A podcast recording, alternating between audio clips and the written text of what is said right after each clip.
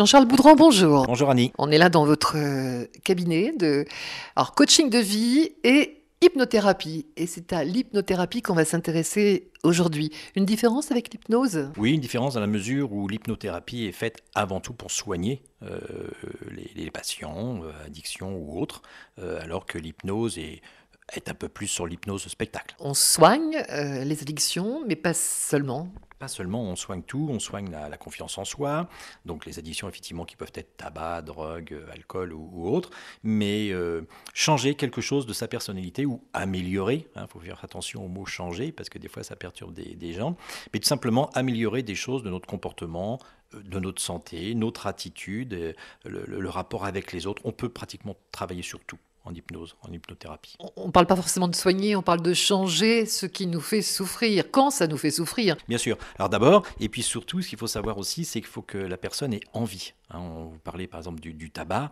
Euh, il faut qu'une personne ait vraiment envie d'arrêter pour X raisons, quelle qu'elle soit, mais qui ait ce désir, cette envie. Parce qu'effectivement, c'est une sorte d'accompagnement très riche, puisqu'on va dans, l'inconscient de la personne. Donc, en fin de compte, euh, et, d'ailleurs, petite parenthèse, l'hypnose existe aussi en auto-hypnose. C'est-à-dire qu'après une formation, on peut apprendre à, s'hypnotiser soi-même pour se soigner et aller mieux. Hein.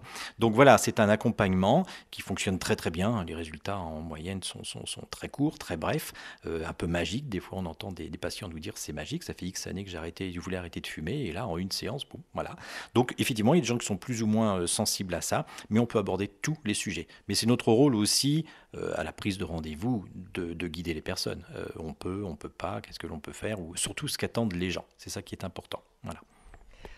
Comment se, se passe une séance? Alors une séance en moyenne dure une heure et demie en moyenne. Euh, dans un premier temps, on a un entretien pour déterminer un petit peu la, force des émotions de la personne, parce qu'on va beaucoup travailler euh, là-dessus. Le pourquoi, si je reprends l'exemple par exemple du tabac, ben, on va poser des questions. Comment est devenu, vous êtes venu au tabac euh, Combien de cigarettes fumez-vous? Qu'est-ce que représente le côté sympa du tabac? Qu'est-ce que représente le côté négatif? On va monter donc une sorte de petit scénario qui va permettre après de rentrer donc dans, cette séance euh, d'hypnose.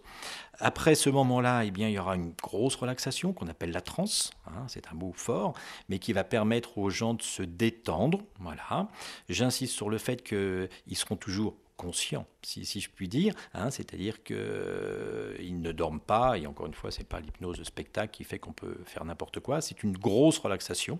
Il y a des gens qui des fois s'endorment, parce qu'on les met vraiment dans une situation de bien-être, de chaleur, dans, le cabinet, euh, et puis ben, voilà, il y a des gens qui s'endorment. C'est pas grave, parce qu'on peut faire le même travail avec une personne qui dort. Le cerveau euh, fonctionne très bien, hein, même lorsque l'on dort. Donc il va y avoir cette première phase-là, qui va durer quelques minutes, jusqu'au moment où quand on a atteint cette transe, eh bien, on va permettre aux gens de bien nous écouter, de bien visualiser, hein, de bien mettre des images sur ce qu'on leur, euh, sur leur dit. Et bien sûr, là, on va se servir du fameux scénario qu'on a pu mettre au point. Enfin, je vais me servir du fameux scénario de façon à, aller euh, dans leur inconscient pour parler de leur confiance, du tabac, enfin bref, de tous les sujets qu'on aura pu euh, choisir. Alors, addiction, manque de confiance en soi, rupture, stress, insomnie. Insomnie, maladie, maladie de peau, toutes les petites choses souvent liées au stress, voilà, qui vont, en fonction des personnes, ressortir d'une façon euh, plus ou moins différente. Le stress, on vient souvent pour le stress. On parle par exemple de sommeil, mais vous savez, si vous êtes très stressé, la nuit sera plus difficile. Donc tout ça, c'est lié. Donc souvent en soignant le stress tout court, ben, les gens disent ah ben comme par hasard je dors mieux ou j'ai moins euh, d'éruptions de, boutons ou de plaques, d'eczéma. Donc voilà, on peut tout soigner avec euh, des fois même euh, des, verrues. Par exemple dernièrement, une personne qui est venue pour me dire voilà j'ai fait tous les traitements, j'ai régulièrement des verrues, ça me gêne, ça, je déteste ça.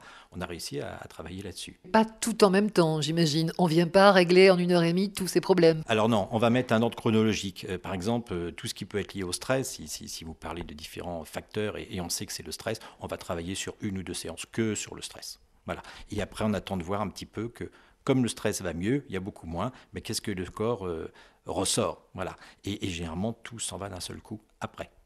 Et puis, puis après, s'il y a d'autres maladies euh, plus importantes, d'eczéma, je pense que c'est souvent des choses que, que l'on voit, on va travailler par contre que sur l'eczéma. Et on verra bien après s'il faut refaire une séance sur le stress, quoi que ce soit. On va, c'est du cas par cas en réalité. Hein. Il n'y a pas une méthode euh, arrêtée. Même dans le discours que l'on va avoir avec le, le patient, c'est du cas par cas. Merci Jean-Charles. Merci Annie, à bientôt.